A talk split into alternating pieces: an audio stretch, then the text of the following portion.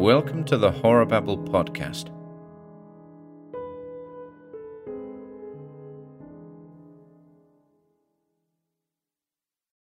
The Hunters from Beyond by Clark Ashton Smith. Living gargoyles, most hideous, come to the sculptor Sincaul from outland realms of evil. 1.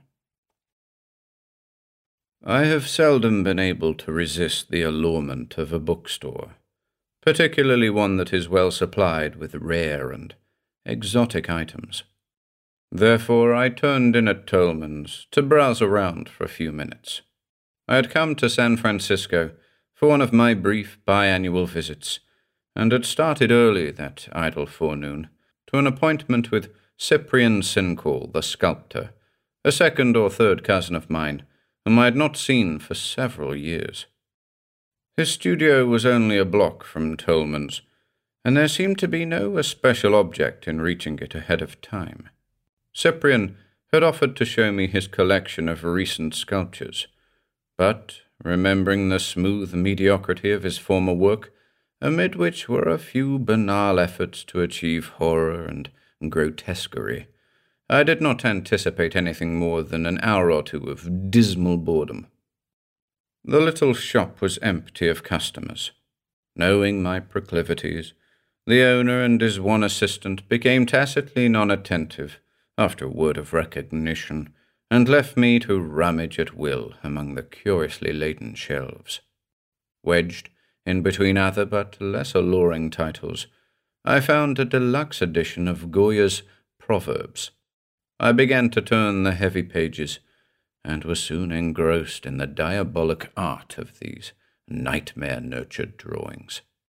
It has always been incomprehensible to me that I did not shriek aloud with mindless, overmastering terror when I happened to look up from the volume and saw the thing that was crouching in a corner of the bookshelves before me. I could not have been more hideously startled if some hellish conception of Goya had suddenly come to life and emerged from one of the pictures in the folio. What I saw was a forward slouching, vermin grey figure, wholly devoid of hair or down or bristles, but marked with faint, etiolated rings like those of a serpent that has lived in darkness. It possessed the head and brow of an anthropoid ape, a semi canine mouth and jaw, and arms ending in twisted hands, whose black hyena talons nearly scraped the floor. The thing was infinitely bestial, and at the same time macabre, for its parchment skin was shriveled, corpse like, mummified, in a manner impossible to convey, and from eye sockets well nigh deep as those of a skull, there glimmered evil slits of yellowish phosphorescence like burning sulphur, fangs that were stained as if with poison or gangrene issued from the slavering, half open mouth, and the whole attitude of the creature was that of some maleficent monster in readiness to spring. Though I had been for years a professional writer of stories that often dealt with occult phenomena, with the weird and the spectral, I was not at this time possessed of any clear and settled belief regarding such phenomena. I had never before seen anything that I could identify as a phantom, nor even an hallucination, and I should hardly have said offhand that a bookstore on a busy street in full summer daylight was the likeliest of places in which to see one. But the thing before me was assuredly nothing that could ever exist among the permissible forms of a sane world. It was too horrific, too atrocious, to be anything but a creation of unreality. Even as I stared across the Goya, sick with a half incredulous fear, the apparition moved toward me.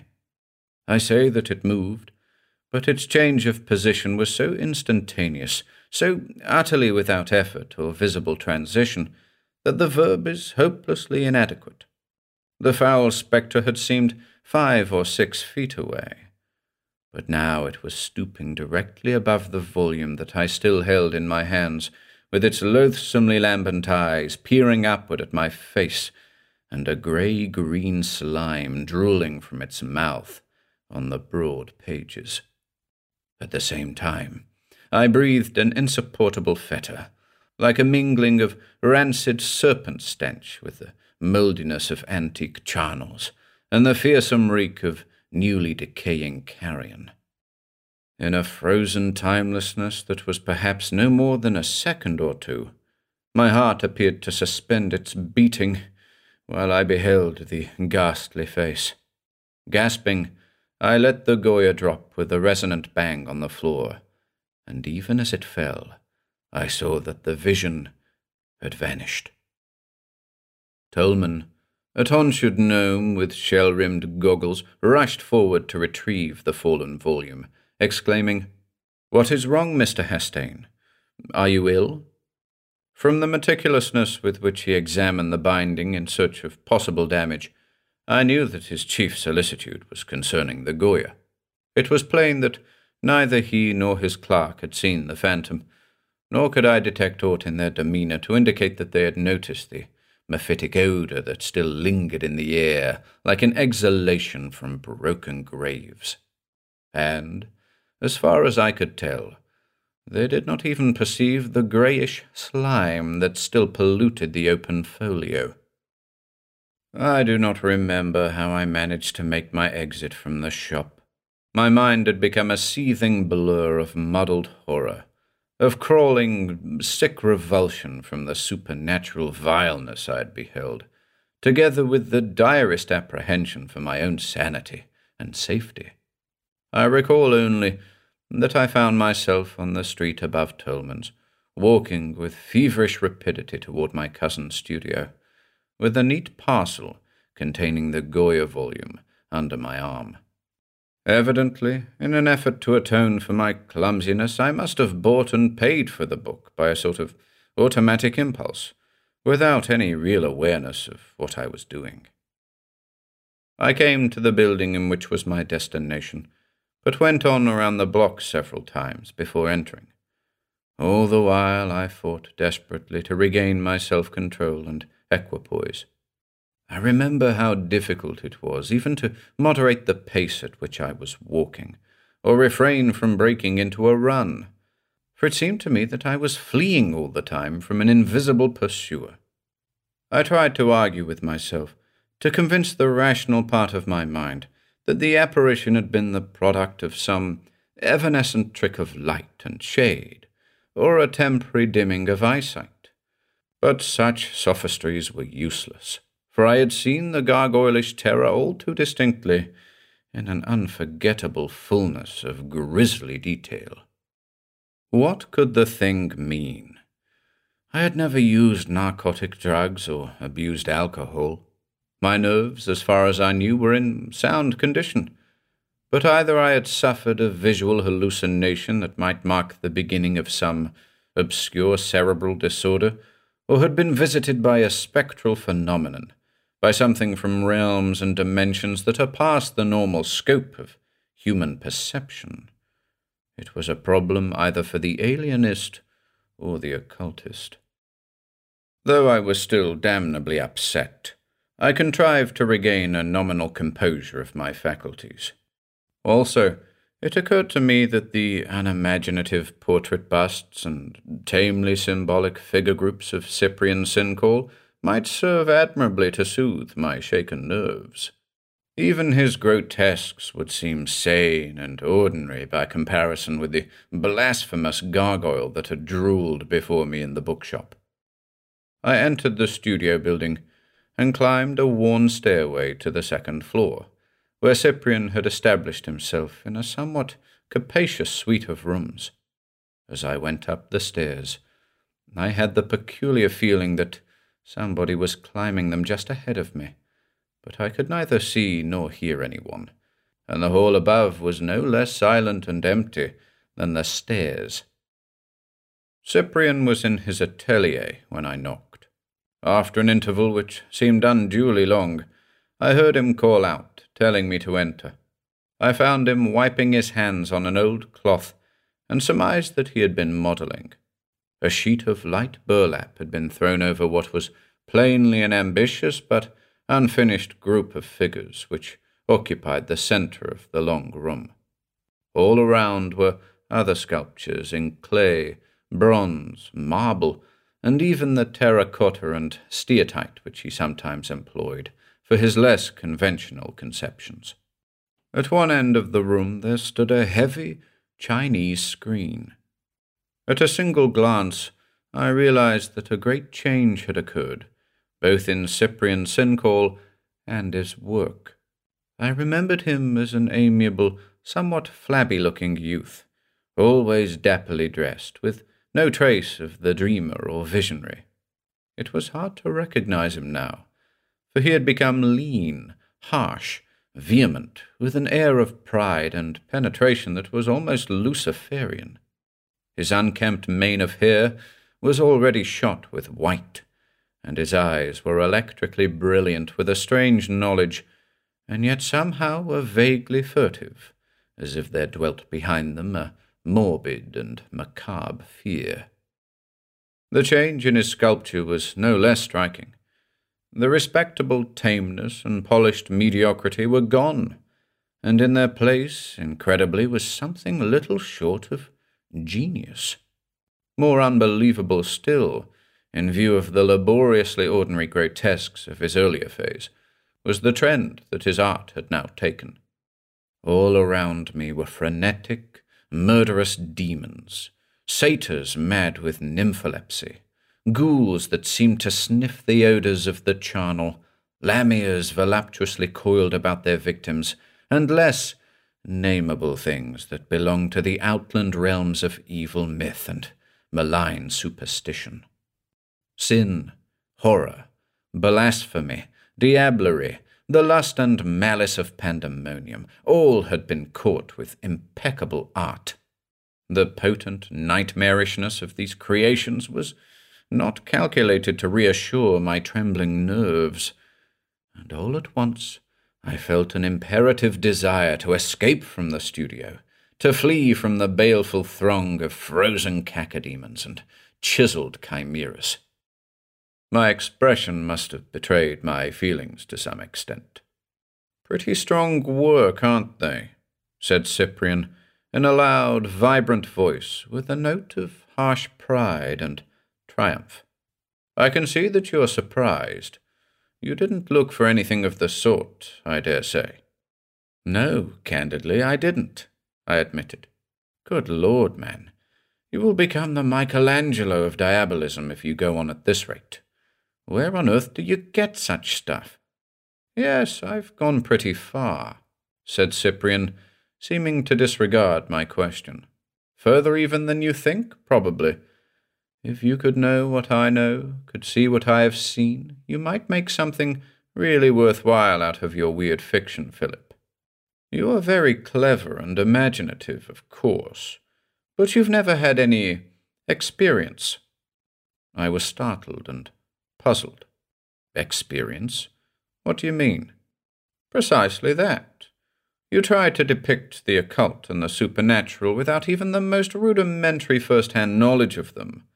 I tried to do something of the same sort in sculpture years ago without knowledge, and doubtless you recall the mediocre mess that I made of it. But I've learned a thing or two since then.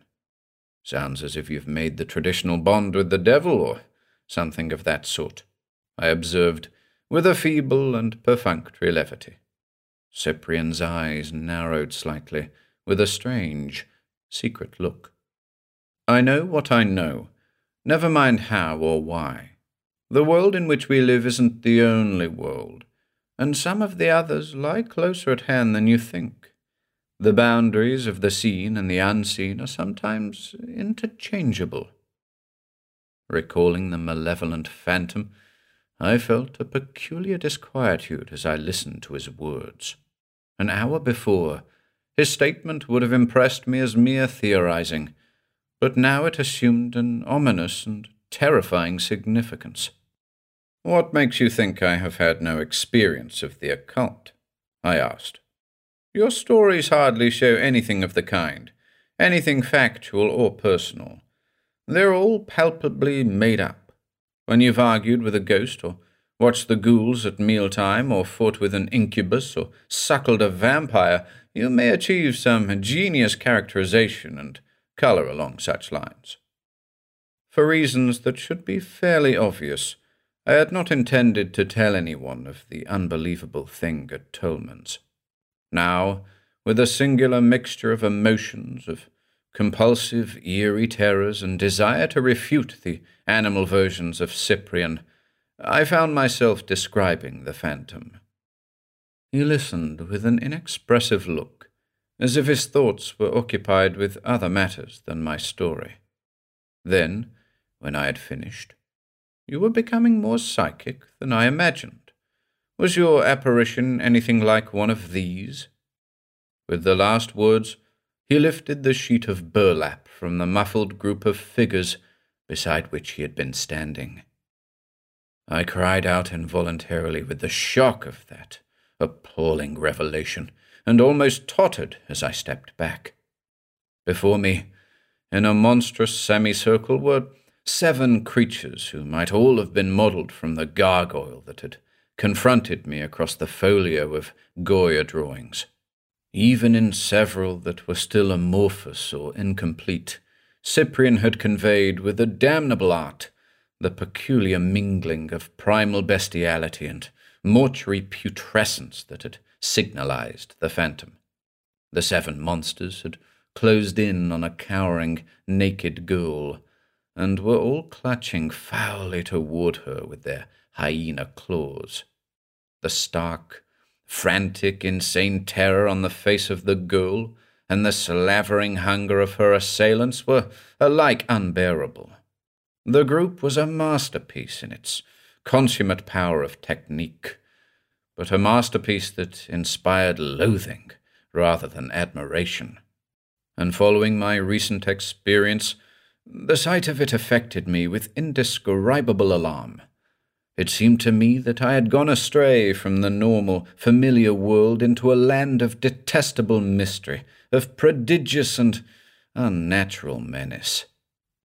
Held by an abhorrent fascination, it was hard for me to wrench my eyes away from the figure piece. At last, I turned from it to Cyprian himself. He was regarding me with a cryptic air, beneath which I suspected a covert gloating. How do you like my little pets? he inquired. I am going to call the composition The Hunters from Beyond. Before I could answer, a woman suddenly appeared from behind the Chinese screen. I saw that she was the model for the girl in the unfinished group. Evidently, she had been dressing, and she was now ready to leave, for she wore a tailored suit and a smart toque. She was beautiful in a dark, semi Latin fashion, but her mouth was sullen and reluctant, and her wide, liquid eyes were wells of strange terror as she gazed at Cyprian, myself, and the uncovered statue piece.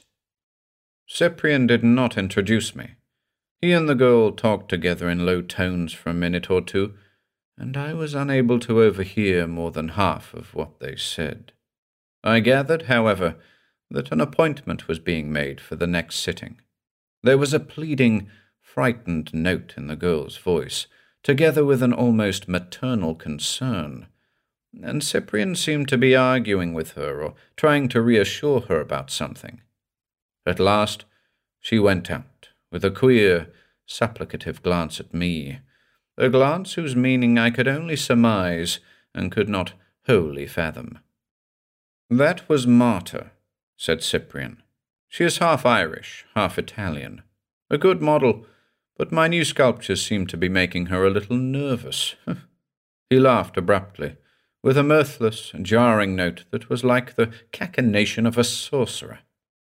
In God's name, what are you trying to do here? I burst out. What does it all mean? Do such abominations really exist on earth or in any hell? He laughed again, with an evil subtlety, and became evasive all at once. Anything may exist in a boundless universe with multiple dimensions. Anything may be real or Unreal. Who knows? It is not for me to say. Figure it out for yourself if you can. There's a vast field for speculation, and perhaps for more than speculation. With this, he began immediately to talk of other topics. Baffled, mystified, with a sorely troubled mind and nerves that were more unstrung than ever by the black enigma of it all, I ceased to question him. Simultaneously, my desire to leave the studio became almost overwhelming. A mindless, whirlwind panic that prompted me to run pell mell from the room and down the stairs into the wholesome normality of the common twentieth century streets. It seemed to me that the rays which fell through the skylight were not those of the sun, but of some darker orb, that the room was touched with unclean webs of shadows, where shadow should not have been, that the stone Satans, the bronze Lamias, the terracotta satyrs, and the clay gargoyles had somehow increased in number and might spring to malignant life at any instant. Hardly knowing what I said, I continued to converse for a while with Cyprian. Then, excusing myself on the score of a non existent luncheon appointment, and promising vaguely to return for another visit before my departure from the city, I took my leave. I was surprised to find my cousin's model in the lower hall at the foot of the stairway. From her manner and her first words, it was plain that she had been waiting. You are Mr. Philip Hastane, aren't you? she said, in an eager, agitated voice. I am Marta Fitzgerald. Cyprian has often mentioned you, and I believe that he admires you a lot. Maybe you'll think me crazy, she went on, but I had to speak to you. I can't stand the way that things are going here, and I'd refuse to come to the place any more if it wasn't that I like Cyprian so well. I don't know what he has done, or what has been done to him, but he is altogether different from what he used to be. His new work is so horrible. You, you can't imagine how it frightens me. The sculptures he does are more hideous, more hellish all the time. Ah, those drooling, dead grey monsters in that new group of his. I can hardly bear to be in the studio with them. It isn't right for anyone to depict such things. Don't you think they are awful, Mr. Hastane? They look as if they had broken loose from hell, and make you think that hell can't be very far away. It is wrong and wicked for anyone to even imagine them, and I wish that Cyprian would stop. I am afraid that something will happen to him, to his mind, if he goes on. And I'll go mad too if I have to see those monsters many more times. My God! No one could keep sane in that studio. She paused and appeared to hesitate. Then, Can't you do something, Mr. Hastane? Can't you talk to him and tell him how wrong it is and how dangerous to his mental health? You must have a lot of influence with Cyprian. You're his cousin, aren't you? And he thinks you are very clever, too. I wouldn't ask you if I hadn't been forced to notice so many things that aren't as they should be. I wouldn't bother you either if I knew anyone else to ask. He has shut himself up in that awful studio for the past year, and he hardly ever sees anybody. You are the first person that he has invited to see his new sculptures. He wants them to be a complete surprise for the critics and the public when he holds his next exhibition. But you'll speak to Cyprian, won't you, Mr. Hastane? I can't do anything to stop him. He seems to exult in the mad horrors he creates, and he merely laughs at me when I try to tell him the danger. However, I think that those things are making him a little nervous sometimes, that he is growing afraid of his own morbid imagination. Perhaps he will listen to you. If I had needed anything more to unnerve me, the desperate pleading of the girl and her dark, obscurely baleful hintings would have been enough. I could see that she loved Cyprian, that she was frantically anxious concerning him, and hysterically afraid. Otherwise, she would not have approached an utter stranger in this fashion. But I haven't any influence with Cyprian. I protested, feeling a queer embarrassment. And what am I to say to him anyway? Whatever he is doing is his own affair, not mine. His new sculptures are magnificent. I have never seen anything more powerful of the kind. And how could I advise him to stop doing them? There would be no legitimate reason. He would simply laugh me out of the studio.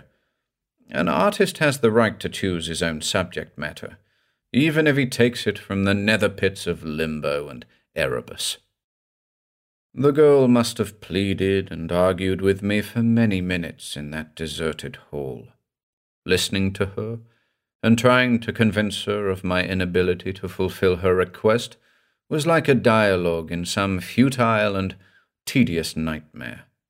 During the course of it, she told me a few details that I am unwilling to record in this narrative, details that were too morbid and too shocking for belief regarding the mental alteration of Cyprian and his new subject matter and method of work. There were direct and oblique hints of a growing perversion, but somehow it seemed that much more was being held back that even in her most horrifying disclosures she was not wholly frank with me. At last, with some sort of hazy promise that I would speak to Cyprian, would remonstrate with him, I succeeded in getting away from her and returned to my hotel. 2. The afternoon and evening that followed were tinged as by the tyrannous adumbration of an ill dream. I felt that I had stepped from the solid earth into a gulf of seething, menacing, madness haunted shadow, and was lost henceforward to all rightful sense of location or direction. It was all too hideous, and too doubtful and unreal. The change in Cyprian himself was no less bewildering and hardly less horrifying than the vile phantom of the bookshop and the demon sculptures that displayed a magisterial art. It was as if the man had become possessed by some satanic energy or entity. Everywhere that I went, I was powerless to shake off the feeling of an intangible pursuit, of a frightful, unseen vigilance it seemed to me that the worm grey face and sulphurous eyes would reappear at any moment, that the semi canine mouth with its gangrene dripping fangs might come to slaver above the restaurant table at which I ate, or upon the pillow of my bed. I did not dare to reopen the purchased Goya volume, for fear of finding that certain pages were still defiled with a spectral slime. I went out and spent the evening in cafes, in theatres, wherever people thronged and lights were bright. It was after midnight when I finally ventured to brave the solitude of my hotel bedroom. Then there were endless hours of nerve wrung insomnia, of shivering, sweating apprehension beneath the electric bulb that I had left burning. Finally, a little before dawn, by no conscious transition and with no premonitory drowsiness, I fell asleep. I remember no dreams, only the vast, incubus like oppression that persisted even in the depth of slumber, as if to drag me down with its formless, ever clinging weight into gulfs beyond the reach of created light or the fathoming of organized entity. It was almost noon when I awoke, and found myself staring into the verminous, apish, mummy dead face and hell illumined eyes of the gargoyle that had crouched before me in the corner at Tolman's. The thing was standing at the foot of my bed, and behind it, as I stared, the wall of the room, which was covered with a floral paper, dissolved in an infinite vista of greyness, teeming with ghoulish forms that emerged like monstrous, misshapen bubbles from plains of andulant ooze and skies of serpentine vapour. It was another world, and my very sense of equilibrium was disturbed by an evil vertigo as I gazed. It seemed to me that my bed was heaving dizzily, was turning slowly, deliriously toward the gulf, that the feculent vista and the vile apparition were swimming beneath me, that I would fall toward them in another moment and be precipitated forever into that world of abysmal monstrosity and obscenity. In a start of profound alarm, I fought my vertigo, fought the sense that another will than mine was drawing me, that the unclean gargoyle was luring me by some unspeakable mesmeric spell, as a serpent is said to lure its prey. I seemed to read a nameless purpose in its yellow slitted eyes, in the soundless moving of its oozy lips, and my very soul recoiled with nausea and revulsion as I breathed its pestilential fetor. Apparently, the mere effort of mental resistance was enough. The vista and the face receded. They went out in a swirl of daylight. I saw the design of tea roses on the wallpaper beyond, and the bed beneath me was sanely horizontal once more. I lay sweating with my terror, all adrift on a sea of nightmare surmise, of unearthly threat and whirlpool madness till the ringing of the telephone bell recalled me automatically to the known world. I sprang to answer the call. It was Cyprian, though I should hardly have recognized the dead, hopeless tones of his voice from which the mad pride and self assurance of the previous day had wholly vanished. I must see you at once, he said. Can you come to the studio? I was about to refuse, to tell him that I had been called home suddenly, that there was no time, that I must catch the noon train, anything to avert the ordeal of another visit to that place of mephitic evil. When I heard his voice again, You simply must come, Philip. I can't tell you about it over the phone, but a dreadful thing has happened. Marta has disappeared. I consented, telling him that I would start for the studio as soon as I had dressed. The whole nightmare had closed in, had deepened immeasurably with his last words, but remembering the haunted face of the girl, her hysteric fears, her frantic plea, and my vague promise, I could not very well decline to go. I dressed and went out with my mind in a turmoil of abominable conjecture, of ghastly doubt, and apprehension all the more hideous because I was unsure of its object. I tried to imagine what had happened, tried to piece together the frightful, evasive, half admitted hints of unknown terror into a tangible, coherent fabric, but found myself involved in a chaos of shadowy menace. I could not have eaten any breakfast, even if I had taken the necessary time. I went at once to the studio, and found Cyprian standing aimlessly amid his baleful statuary. His look was that of a man who has been stunned by the blow of some crushing weapon, has gazed on the very face of Medusa. He greeted me in a vacant manner, with dull, toneless words. Then, like a charged machine, as if his body, rather than his mind, were speaking, he began at once to pour forth the atrocious narrative. They took her, he said simply. Maybe you didn't know it, or weren't sure of it, but I've been doing all my new sculptures from life, even that last group. Marta was posing for me this forenoon, only an hour ago, or less. I had hoped to finish her part of the modelling today, and she wouldn't have had to come again for this particular piece.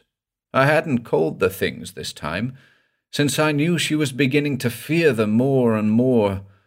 I think she feared them on my account more than her own, and they were making me a little uneasy, too, by the boldness with which they sometimes lingered when I had ordered them to leave, and the way they would sometimes appear when I didn't want them. I was busy with some of the final touches on the girl figure, and wasn't even looking at Marta when suddenly I knew that the things were there. The smell told me, if nothing else. I guess you know what the smell is like. I looked up and found that the studio was full of them. They had never before appeared in such numbers. They were surrounding Marta, were crowding and jostling each other, were all reaching toward her with their filthy talons.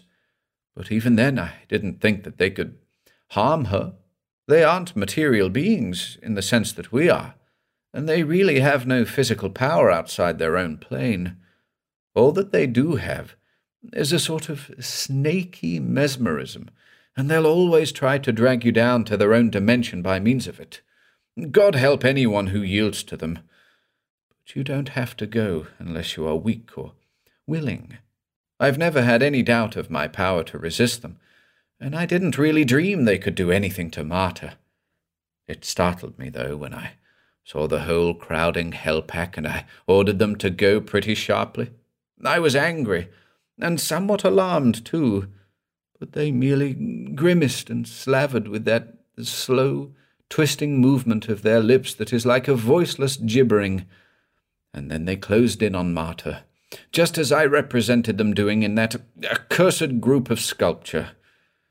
Only there were scores of them now, instead of merely seven. I can't describe how it happened, but all at once their foul talons had reached the girl. They were pawing her, were pulling at her hands, her arms, her body. She screamed, and I hope I'll never hear another scream so full of black agony and soul unhinging fright. Then I knew that she had yielded to them, either from choice or from excess of terror, and knew that they were taking her away.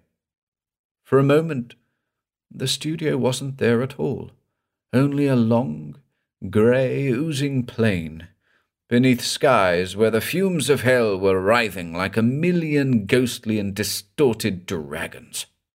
Marta was sinking into that ooze, and the things were all about her, gathering in fresh hundreds from every side, fighting each other for place, sinking with her like bloated, misshaped fen creatures into their native slime. Then everything vanished, and I was standing here in the studio, all alone with these damned sculptures. He paused for a little and stared with dreary, desolate eyes at the floor. Then, It was awful, Philip, and I'll never forgive myself for having anything to do with those monsters. I must have been a little mad, but I've always had a strong ambition to create some real stuff in the field of the grotesque and visionary and macabre. I don't suppose you ever suspected, back in my stodgy phase, that I had a veritable appetence for such things. I wanted to do in sculpture what Poe and Lovecraft and Baudelaire have done in literature, what Rops and Goya did in pictorial art. That was what led me into the occult, when I realized my limitations. I knew that I had to see the dwellers of the invisible worlds before I could depict them. I wanted to do it. I longed for this power of vision and representation more than anything else. And then, all at once, I found that I had the power of summoning the unseen. There was no magic involved, in the usual sense of the word, no spells and circles, no pentacles and burning gums from old sorcery books. At bottom, it was just willpower, I guess, a will to divine the satanic, to summon the innumerable malignities and grotesqueries that people other planes than ours, or mingle unperceived with humanity. You've no idea what I have beheld, Philip. These statues of mine, these devils, vampires, lamias, satyrs, were all done from life, or at least from recent memory. The originals are what the occultists would call elementals, I suppose. There are endless worlds, contiguous to our own or coexisting with it, that such beings inhabit. All the creations of myth and fantasy, all the familiar spirits that sorcerers have evoked, are resident in these worlds. I made myself their master. I levied upon them at will. Then, from a dimension that must be a little lower than all others, a little nearer the ultimate nadir of hell, I called the inanimate beings who posed for this new figure piece.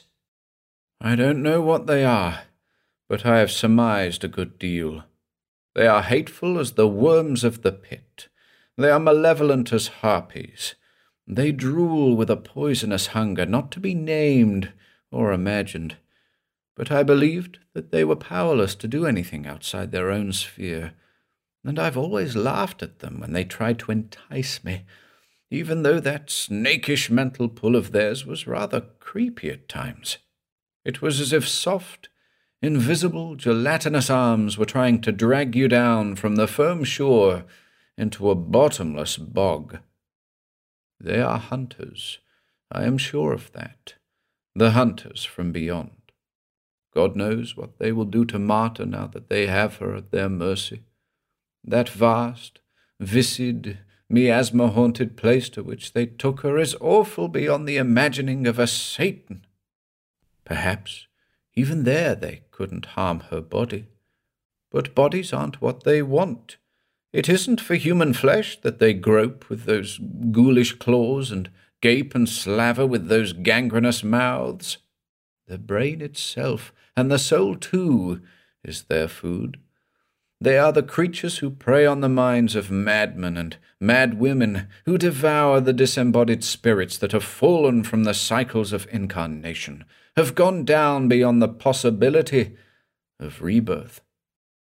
To think of Marta in their power, it is worse than hell or madness.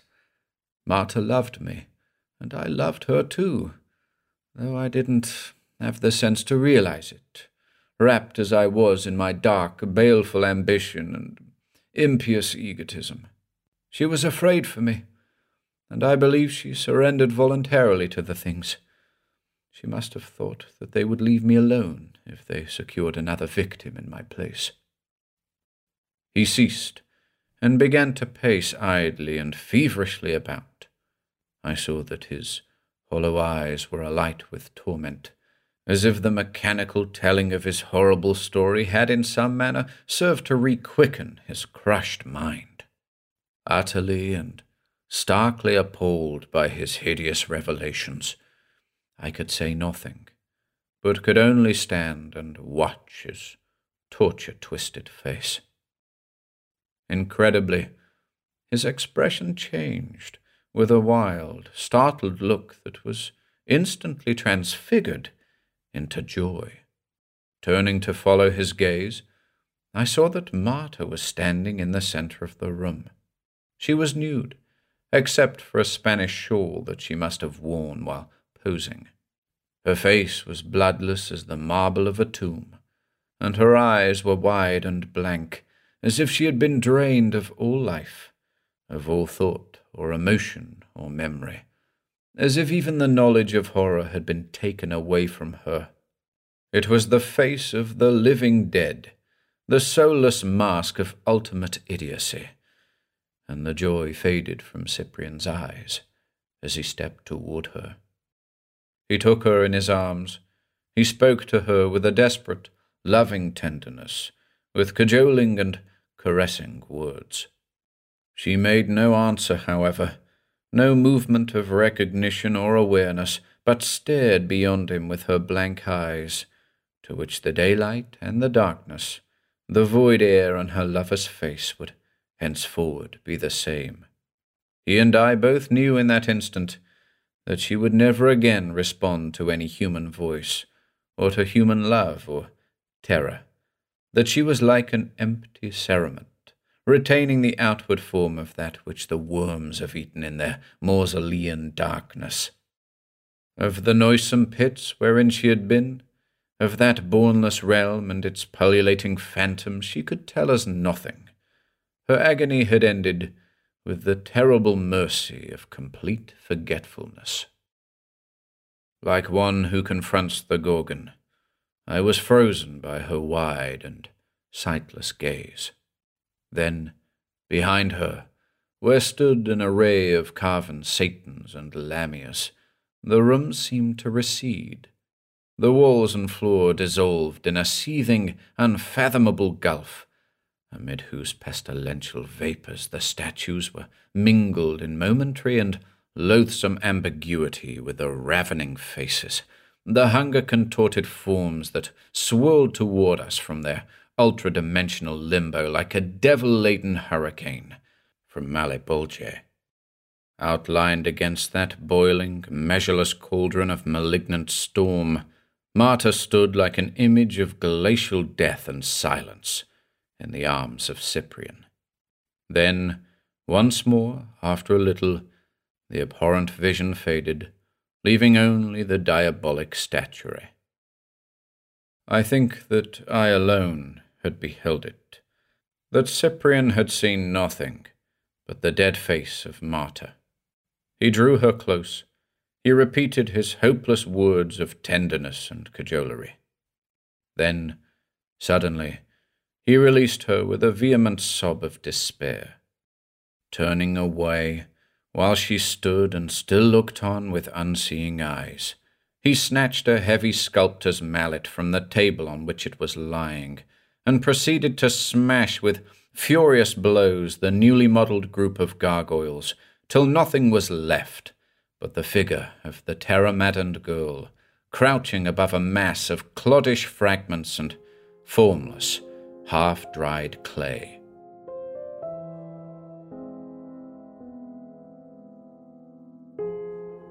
Hello, ladies and gents, Ian here.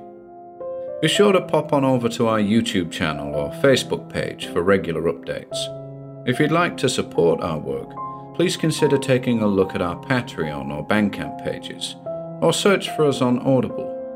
You'll find links to everything on our website, horrorbabble.com forward slash links.